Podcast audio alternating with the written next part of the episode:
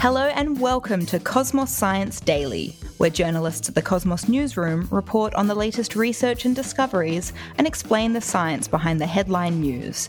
Today's newsroom journalist, Matt Agius, is talking about tick bites and mammalian meat allergies, with yours truly, Dr. Sophie Calabretto, applied mathematician and fluid mechanist who has never been bitten by a tick, but also has no intention of doing so in the future. So, ticks, they're not nice, are they? And unfortunately, if you're unlucky enough to get bitten by one, they can cause all sorts of problems, from life threatening reactions to, as we're starting to see, allergies to meat. But we've had some good news this week with researchers in Australia taking us a step closer towards understanding just how mammalian meat allergies can form. And it's something to do with a sugar that usually gets injected into the human body by parasitic ticks. So, Matt, that sounds pretty gross. Why is sugar such a problem? Well, Sophie, the sugar that is involved in this process is called galactose alpha 1 3 galactose. Now, that's a bit of a mouthful, isn't it? Yeah. But fortunately, we can shorten it to alpha gal for we mere mortals and for the rest of this chat. And the reason why this sugar is a problem is that humans and our primate cousins don't produce it in our bodies. And that means when it gets introduced into our system by another carrier, say a tick, our immune system fires up a response.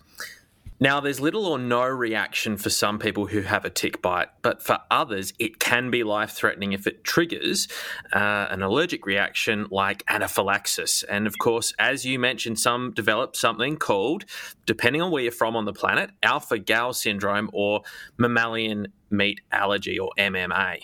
Aren't those fun names?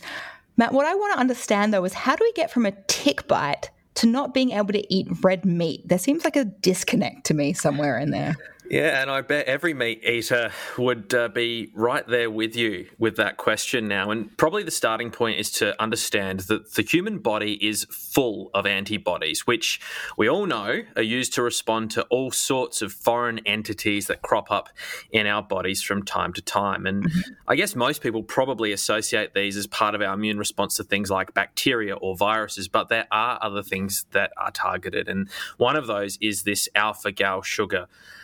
Now, a team from the Garvan Institute of Medical Research in Sydney looked at the blood samples donated by those who've got mammalian meat allergy, or let's just call it MMA from now on, and found that one antibody type was significantly overrepresented in response to the presence of alpha gal. Ah, okay. Through this, the researchers have been able to determine the place on these antibodies that binds to the alpha gal molecules and the genes in white blood cells that actually create the antibodies. Okay, so a flood of these antibodies responding to alpha gal means that we might have an allergic reaction. Exactly. Okay, and so that means the sugar must be present in the meat of other animals if some people become allergic to eating their meat? Correct. So our bodies don't produce alpha gal, and that's why our immune system wants to get rid of it. It's because other mammals produce the molecule that some people with tick bites can develop MMA. It's present in the cells of those other animals that you might typically find at, say, your local butcher. So things like beef, pork, lamb, kangaroo, and so on. Right.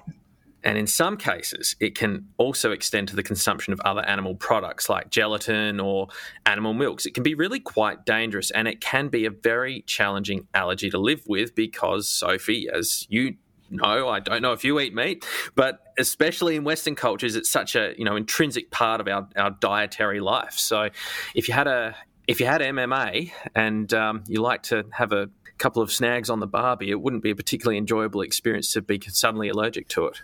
No, it'd, it'd absolutely be a tough one, wouldn't it? And you'd think, or you'd like to think, there's a reason why our immune system is particularly averse to one tiny carbohydrate. You would like to think so. And it's interesting because there's a body of research that's developed over the last few years, maybe a decade or so, looking at the human immune response to alpha gal. And one thing that has been found is that while in this instance it's implicated in meat allergy formation, it might also be an important factor in the defense against other pathogens like malaria.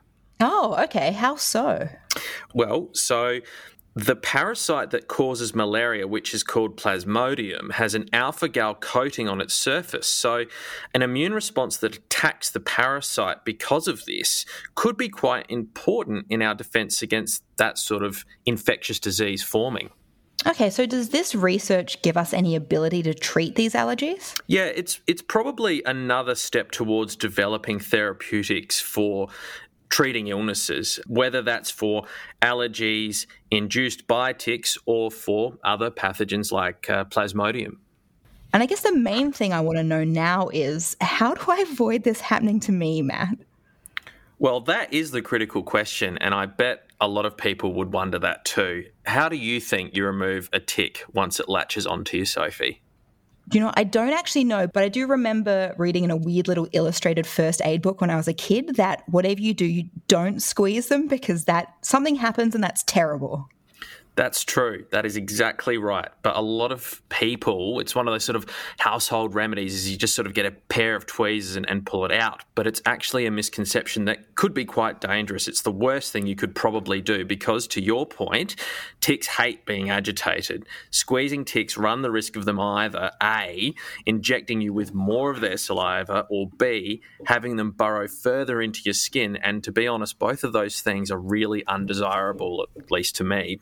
The health advice recommends that all you need to do really is get your hands on an ether containing spray. And that's something you can probably get over the counter at your local pharmacy. Oftentimes, it's something like a wart removal spray.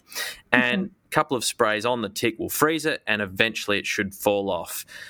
Obviously, it's also a good idea to seek some medical advice. But whatever you do, Sophie, don't squeeze the bugger.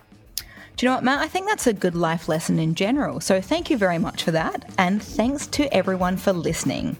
Be sure to keep an ear out for our next installment of Cosmos Science Daily. This podcast was brought to you by Cosmos, a publication of the Royal Institution of Australia.